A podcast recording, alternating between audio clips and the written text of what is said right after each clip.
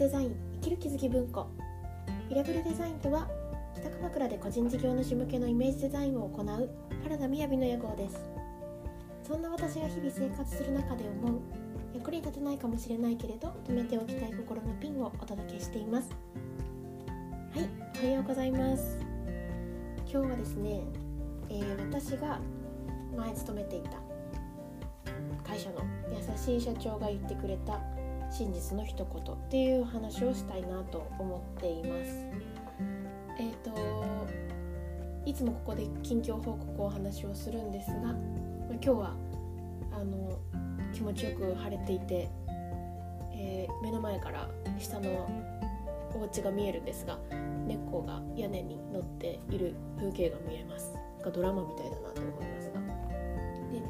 少し今日話をすることに関わってくるので紹介するんですが、私は北鎌倉でグラフィックレコーディングという技術を使ってずっと描いていた思いを可視化して、その人のステージアップを行っていくっていうことを、主に個人事業主向けの方、さらに女性でリトリート分野でお仕事をされている方にブランド作り、イメージ作りを行っています。はい、で今日の話なんかそれをしみじみ思い出したことがあったんですよね。これもだから今日の私がしみじみ思い出した過去の思い出話みたいなところが大きいんですが、私は今申し上げたお仕事を10年以上前の17歳、今27なんで17歳の時にこの仕事したいなと思ったんです。でそれもおばが私3人いるんですけど、母も含めて4人姉妹の、人たちがいるんですけど、そのみんなが行っていることっていうのを世の中に伝えたいなって思ったんですよね。で、この40代から60代の女性が生み出すものに魅了されているっていうのは結構昔からきっと変わらないんだなと思っていて、でなんでしたけど私が最初に社会人になった時に勤めた会社は東京の恵比寿にある会社だったんです。でそこで1年くらい働いていたんですけど、やっぱここをもともとやりたいと思っていながら、ブランディング、大企業のブランディングをしている会社に入らせていただいて、すごくいろんな経験させていただいたんです。で、ただこの方向性というか、私はもともと20歳前より前が病気がだったこともありまして、やっぱ人が健康だったり体が整っていくっていうことにすごく関心があったので、そういう分野に関わりたいとかっていうことをこう思うことが増えていったんです。そしてだから仕事のモチベーションを持ちにくくなってしまっていたっていうのがあります。で、今言ったような理由でちょうどとある時にですね、湯河原にあるリトリートの宿に出会いまして、でそこのシェフがいらしたんですけど、女性のシェフがいらっしゃって、で今パトラっていう若返りの料理を作っているんですけど、その方の料理に触れた時に、この話を外に伝えていきたいなと思うようになったんです。でなので、そこを60年ぐらい宿をやっていらっしゃるところなんですが、候補っていう人一人もいなかったんですけど、私ここの候補したいですって言ってそれでそちらに移りたいっていうことを話したんですね。でものすごく素敵な会社、東京の会社、素敵な会社だったので、私がその迷いの気持ちがあることを、もうこんな1年目の私だったんですが、迷ってる話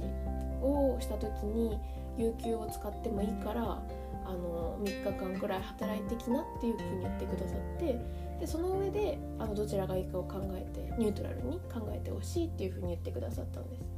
で最終的にはそこで働きたいなって思ったので、またこの湯河原側の社長さん、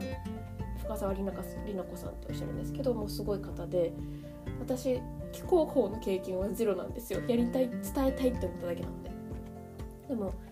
できるからするようになるっていうよりも、したいからできるようになるっていう順番でいいよって言ってくださったんです。で、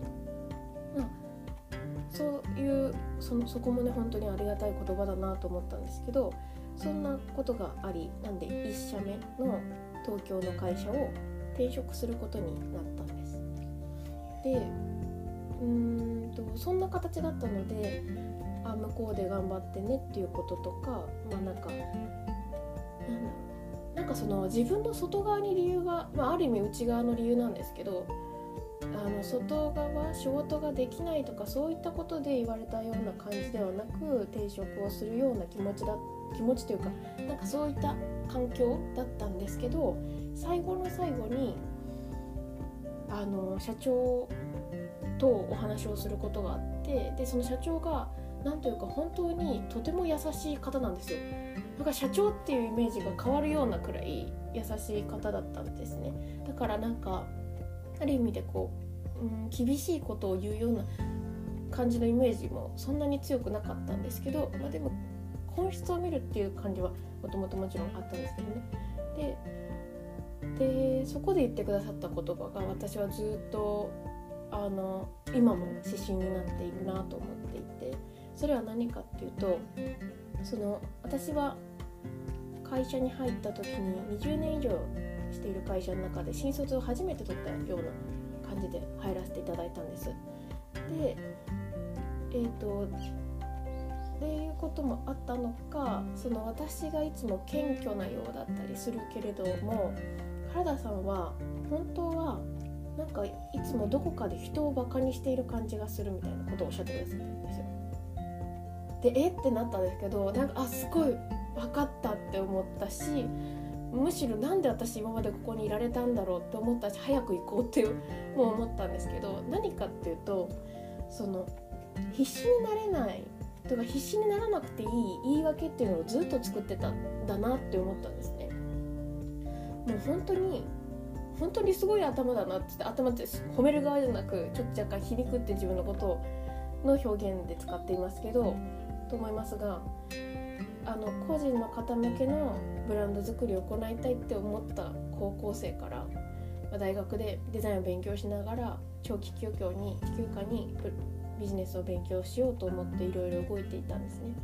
でその中で中小企業のブランド作りをされている村尾隆介さんという方にもお会いさせていただいたりとかっていうことをしていた中で、1社目入らせていただいた方は大企業のブランディング作りの方だったんです。でそれって結局、私は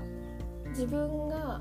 必死になりたい場所、本来必死になるべき場所っていうのは、もう最初からこの40代から60代の女性が生み出すものを伝えていくっていうことなのに、ドストレートのそれができるかわからないことが怖くて逃げていてっ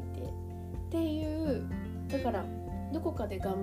それ以外のところで頑張ったりしていても、成果があったとしても、どこかで私ってもここが本当にやりたいことではないみたいな、そういう結局ずっと言い訳があったんですよね。ある意味では頑張れてなかったりしても、成果が出なくても、だってここは私がやりたい場所じゃないみたいな。だからある意味では頑張りばっかり言ってた時の頑張りを見せるような自分もいたんじゃないかなと思います。でそうした時に、内側というか、私がここ変わりたいから行くんだみたいな気持ちだったのが、外側から自分を見た時に、なんていう人材がここにいるんだと思ったんですよ。だから言い訳のないできないステージに立つっていうことが、もう今からできることでしかないと思っていて、その言葉を言ってくださった社長も本当に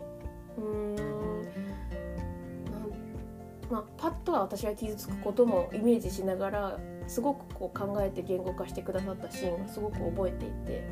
だからこそこの意味はすごい大きいなと思って、言い訳のできないステージに立つということを思い起こさせてくれたような話がありました。これ他の方に分かるみたいなことが起きるのかなってちょっと疑問なんですけど、今日は私の自己紹介みたいな回になってしまいましたが、でもそれはやっぱり今もこの個人事業で始められたのも、どんだけ始めたとしてもやっぱりこの言葉がずっと中心にあるっていうのは、本当に1社目に入らせていただいた社長のおかげだなと思います。はい、もう10分になっちゃいましたけども、普段は6分ぐらいで終わっていますので、もしよかったら聞いていただきたいなと思います。今日はですね、優しい社長が言ってくれた真実の一言、言い訳のできないステージに立つ勇気みたいな話をさせていただきました。それでは皆さん良い一日をお過ごしください。バイバイ。